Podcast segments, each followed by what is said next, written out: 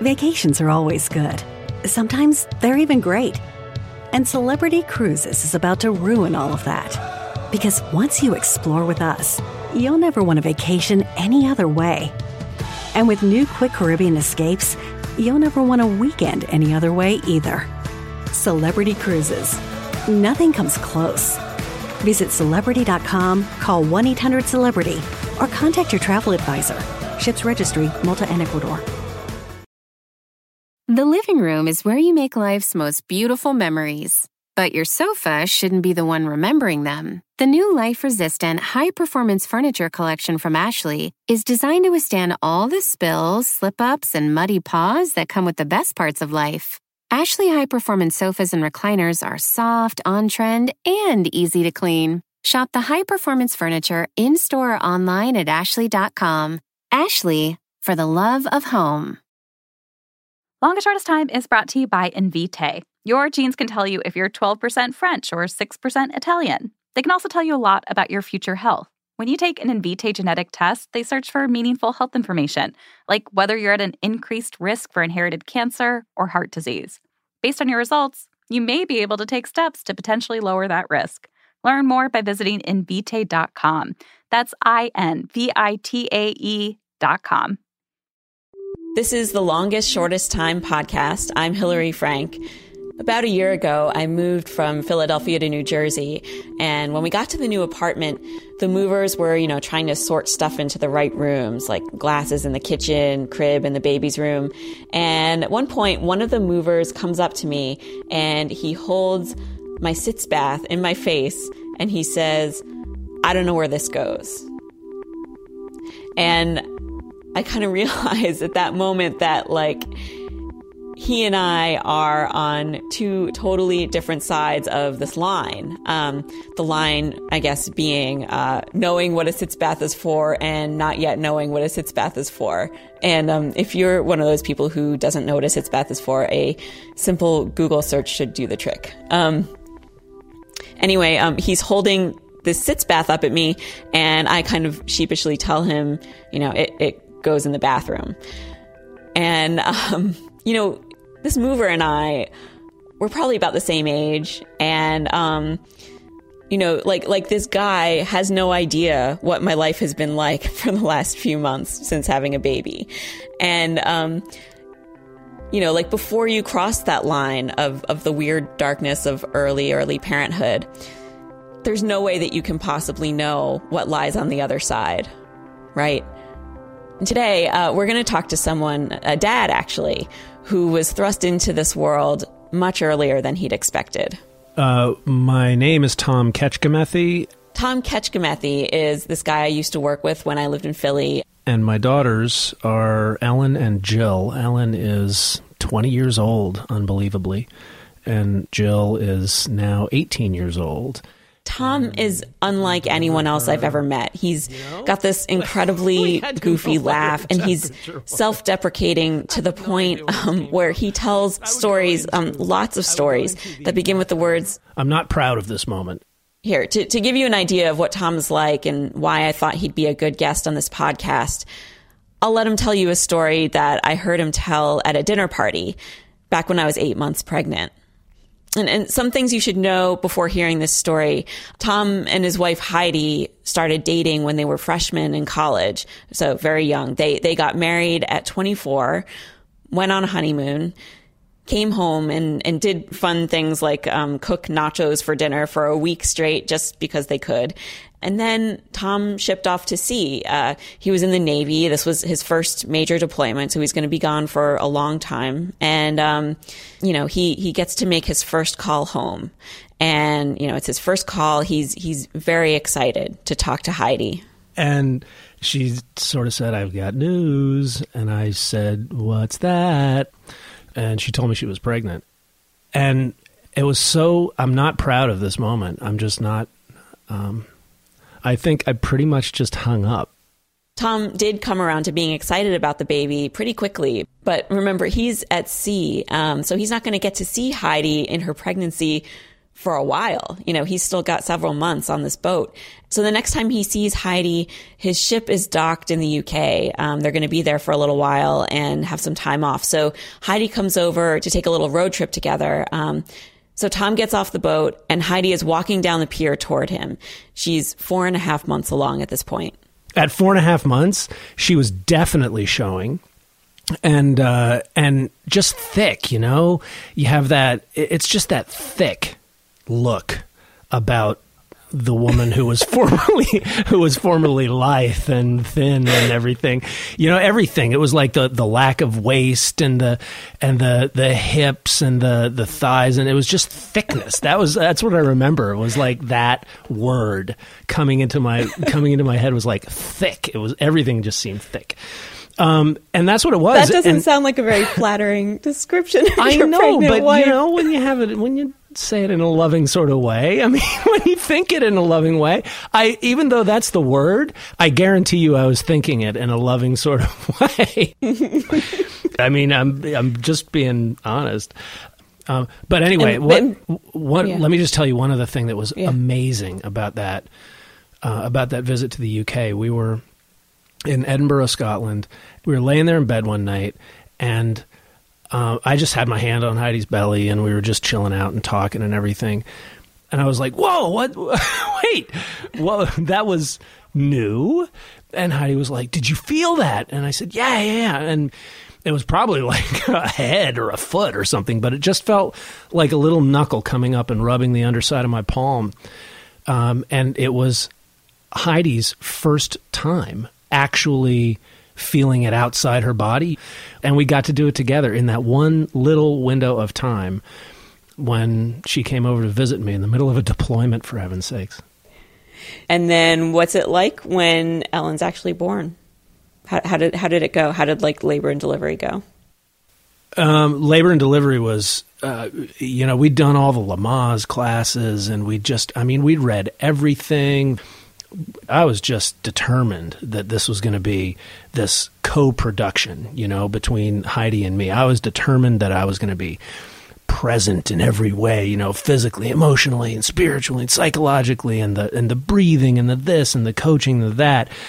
And um, her stepdad um, was an anesthesiologist, so he had basically coached Heidi all of her life that anesthesia of any sort is essentially slow poison, and it's this intentional kind of poisoning of of the of the body, and you avoid it at all costs, right? Wow! Even so, though that's what he did for a living, that's what he did for a living. But he, you know, he was a geeky scientist about the whole thing, and he was also kind of a curmudgeony, difficult guy. And it was just kind of like this this built in paranoia about anesthesia. So I mean, the the most that we were going to do was a local for episiotomy. Was was the the most that was going to happen. We were just committed, right? And something like I don't know, like the 24 hour mark or the 26 hour mark. Heidi was just spent. I mean, she the poor thing. I mean, she was just totally spent. There was nothing I could do. There was no hand holding. There was no breathing. There was no nothing. She was miserable. She needed sleep. She couldn't pee. Her bladder almost burst at one point. They had to catheterize her. Um, you know, I mean, keeping all sorts of tabs on the baby because it was taking so long. And then, you know, um, they eventually got the epidural done, and the guy came in with the cart like it was nothing. Heidi lost it. I mean, Heidi really, really was affected by that. She was curled up on her side in a C shape, the way you do, and this thing is getting jabbed into her spine, and and um, and I was no help. You know, I mean, I, I was no help. I never felt so useless, and uh, you know, here I go getting emotional, but I don't like. Um, I'm used to being useful. You know, and so anyway, she got the epidural, and then they actually gave her a sleep aid, I think, and she slept in little snatches for a few hours, and that was in the middle of the night, and I got to wander along, around and be with myself. Uh, all of a sudden, I didn't feel ready for the baby because I couldn't even take care of her. I, I went down to the I, went down and I wasn't particularly religious at that time. I uh, and I went down to the hospital chapel and I found Jesus and the whole thing. I did. I was there was like one little old lady in the front row and I was in the back and I'm looking around for something that might give me comfort. Basically, going throw me a freaking bone here, you know. it was just. Um, and then delivery was okay. Um, you know, once she started pushing it was okay, but everything that I did was wrong. Um, you know, it wasn't like Heidi was screaming, "Get out of my face" or anything like that. Although she was screaming, uh, um, and even at me a couple of times about what to do or what not to do. But clearly, it was about her, the physicians, and the thing that was inside that was about to come outside. And I was, I was um, not even relevant until until after the baby was delivered, and then it, everything was fine. Everything was fine, uh, except for the astonishing reality. Um, Twelve hours later, eighteen hours later, or whatever, when we left the hospital, and nobody came with us. You know, I was kind of expecting the help to come or something. It was right. like, you've been around for this long. Why the hell aren't you following me home? I mean, we certainly don't know what to do with a baby in our apartment. So, um, where's the help? so, so what happened? Like, um, who who was? What were your responsibilities in the beginning? Um, uh, my responsibilities, I think, were about the same with both kids. Um, you know, I, I, tried to be as attentive as I could. Heidi breastfed for, for a full year, both kids, and so we'd, we'd hear Ellen crying, and I pretty much got out of bed, went over, got Ellen, um, changed her if she needed to be changed, uh, brought her to Hyde. Hyde would be there with her while maybe, maybe I snoozed for 15 minutes or whatever while she fed. And then um, typically Heidi would give me the elbow and, and go back to sleep, and, and I would bounce the baby back to sleep, change her again if she needed to be, put her down, come back to bed. Hang um, on a um, second though. You just you just said bounce the baby back to sleep like it's the easiest thing in the world. Like oh bounce bounce bounce, put him back in the crib. Was oh, it just God. like that? Oh my god, no. Uh, when when Ellen was tiny little, I hated like with all of the vitriol and negative connotation that word can possibly carry. I hated the digital clock on the front of our stereo that we used to have because it would just stare at me and tell me what frickin' time it was in the middle of the night. And I'm making the, these endless laps in the living room, endless laps. And and I'd walk around and I'd walk around and I'd walk around and it'd be like 2:13 a.m. And then I'd walk around in laps, bouncing, bouncing, bouncing for another, I don't know, day or two and I'd go back by the clock and it would say 214. it was yeah, just yeah. like, you know, and it was, how could a minute last that long? Um, so, so you were the night guy, and then were you, were you still um, in the Navy at yeah. that point? Yeah, I was. I was. I went out to sea. Um, so Heidi was well and truly on her own for large periods of time.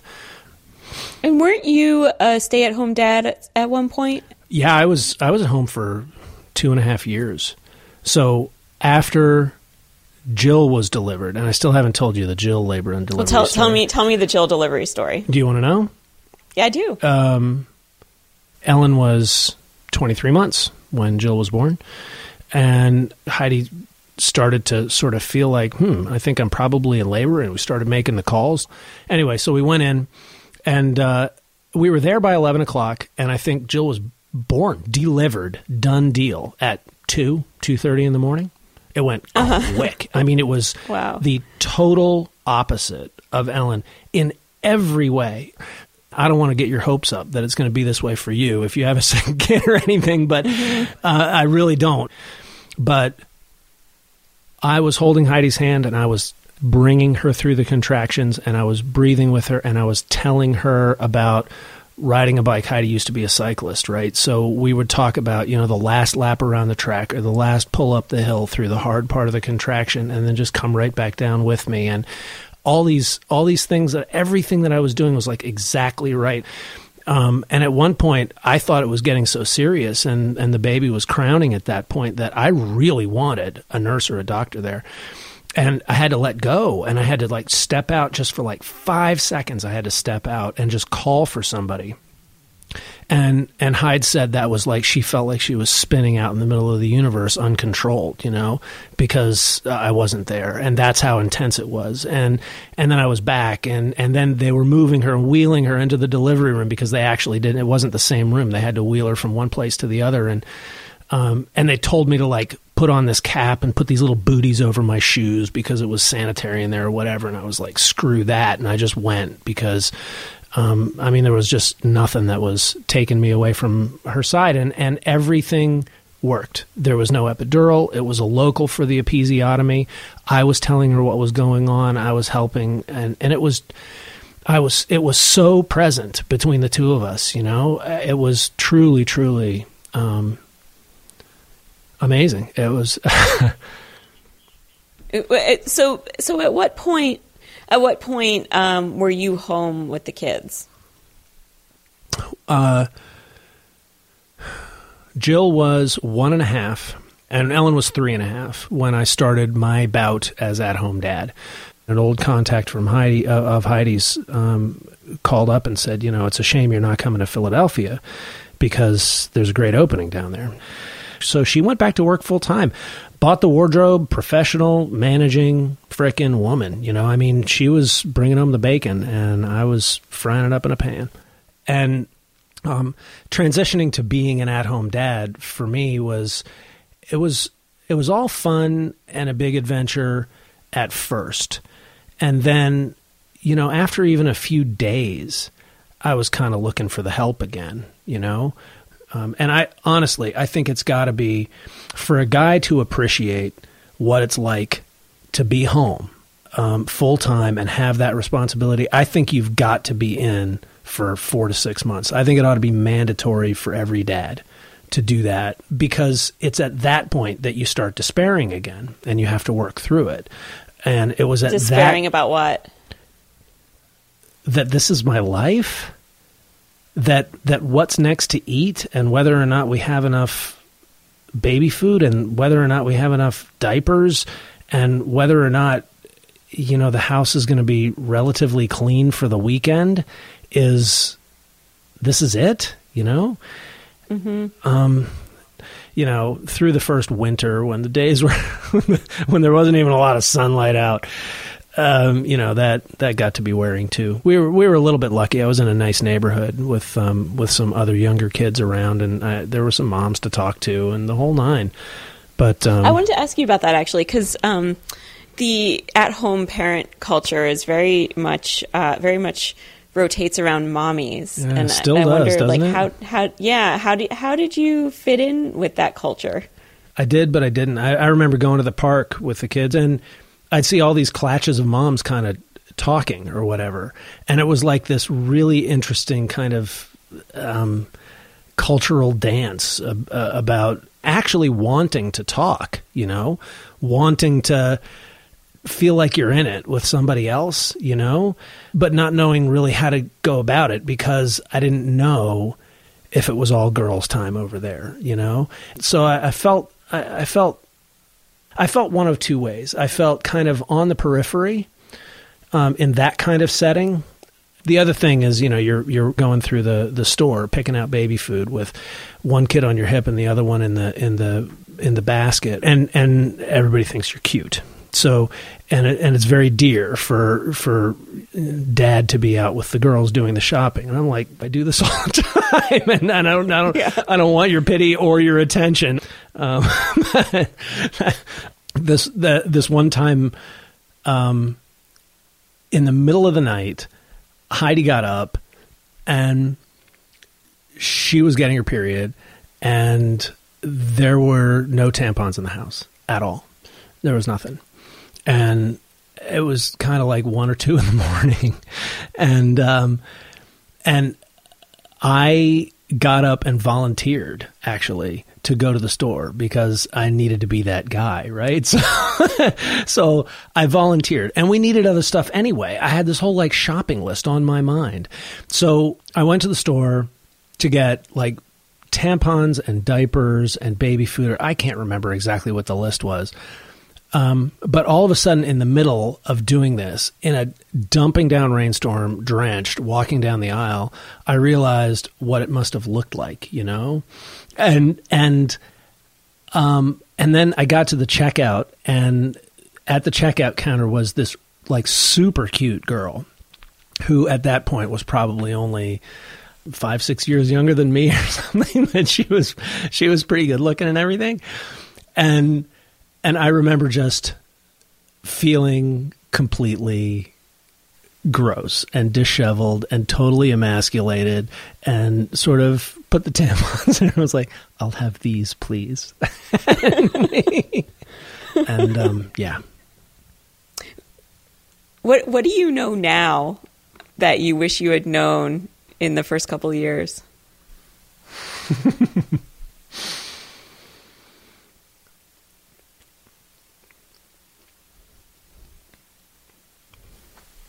Sorry, I'm chewing a piece of sandwich. Hold on. I have oh, an answer. okay. Um, what kind of sandwich? Peanut butter and jelly. I hadn't eaten since 11 o'clock this morning. Um, what do I what do I wish I had known? Is that the question? What do I wish I had known? Yeah. Yeah. Uh, I wish I had. uh, Um, I guess I would have known this with my rational mind back then, but I sure as hell didn't feel it. I wish I had known that there was an end. You know, the the the title of your podcast is really apropos because it's a really short time, and it sure doesn't feel like it sometimes. You know, when those um, when that horrible behavior toward my kids came out and I would scream and yell at them. I remember one time I lifted Ellen up by the front of her shirt and pinned her against the wall with one hand and screamed in her face. And you know how did I, how did I do that? Uh, it's just I feel, I feel embarrassed. Do you remember what it was about? Yeah. You want to know what it was about? It was about her not going up the stairs fast enough. That's what it was about. That's what it was about. She was four years old and she was not climbing the stairs fast enough to suit me after a long day. And it was just the end of the frickin' line. That's what it was about. I mean, how ridiculous is that? And her sister blanched and cried, and Ellen lost it. And I felt like the biggest piece of crap of a parent that you could possibly feel like. But there it is. I did that. And I did worse than that, too. I, I did plenty of things that I'm not all that proud of. Um, I wish I wish I knew that there was an end point. Um, Yeah. You know, I think um, most moms that I talk to who who are willing to be honest about about you know early motherhood um, all admit that we have felt like failures for one reason or another, or for maybe for many reasons. Is that something that resonates with you? Absolutely. Absolutely. To this day, it resonates with me for different reasons. Every day, there's no end to parental guilt. And that, I am so sorry to say, gets worse, not better. Um, I'm I'm really sorry about that. It'll get better for a little while, but that that part actually gets worse. At least it did for me. Everything's you know it's all your own experience, right? But I mean, going going going through the stuff of, of, of adolescence and teen and high school and and on um, has been has been trying in a whole different kind of way, you know. And I never thought that I I would yearn for the simplicity of an infant, uh, but boy, it's it's no picnic. it's no picnic on the other side. It's it's um, it's a different deal.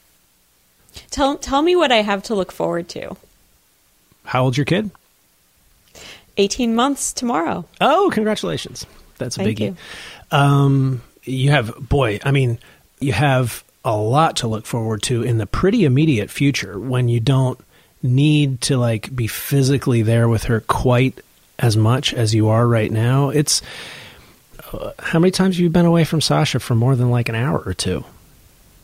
Oh, not very many. Right. Probably about like five. right you know and and you have that to look forward to and that's a good thing um, that's a good thing because it's just about changes it's about being able to appreciate and and understand what it's like for the child to do something on her own or his own. You know, all this, all the things that they make Hallmark cards about, you know, about taking the training wheels off for the first time and taking the water wings off for the first time and, you know, Christmases and all that kind of stuff. There's all of that. But it's, it's these little, tiny, little subtle moments, you know, when I, I, remember this one time when Ellen was out front and she was still pretty little, and we had a golden retriever who was just really nice tempered, and they were playing in the leaves together.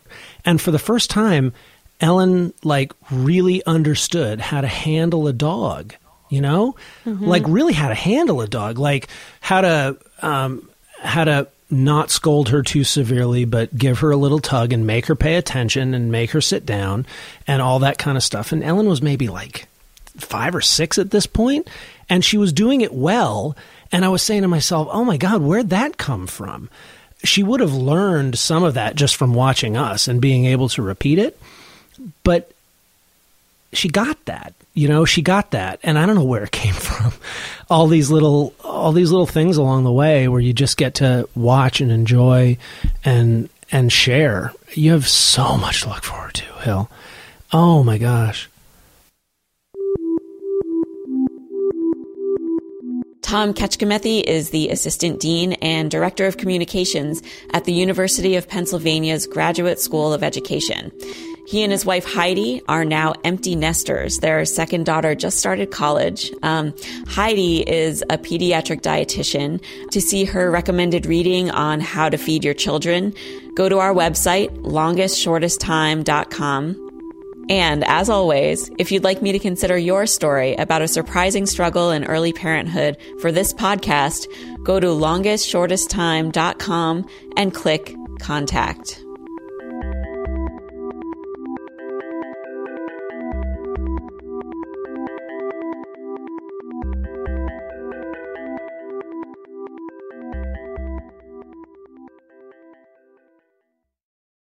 I'm standing outside Smithsonian's National Museum of American History. Inside, there are like a trillion objects, and I have to go in there and find 10. So we open a drawer here, and there's Indiana Jones's jacket and Indiana Jones's whip. What is this? Now Prince donated this guitar. I'm Aasif Mandvi, and I am lost at the Smithsonian. Where do I begin? This place is obviously full of fascinating stuff. Fonzie's jacket, right? worn by Henry Winkler on Happy Days. There are 156 million objects in the Smithsonian's collections. Here are Muppets. These aren't just objects. They're pieces of America's self identity. I'm looking at a, a robe with the name Muhammad Ali. Only 10 episodes, only 10 objects. That's pretty amazing. Lost of the Smithsonian is out now. Subscribe now in Stitcher, Apple Podcasts, Spotify, or wherever you listen. Vacations are always good. Sometimes they're even great. And Celebrity Cruises is about to ruin all of that. Because once you explore with us, you'll never want a vacation any other way. And with new Quick Caribbean escapes, you'll never want a weekend any other way either. Celebrity Cruises. Nothing comes close. Visit celebrity.com, call 1 800 Celebrity, or contact your travel advisor. Ships Registry, Malta and Ecuador.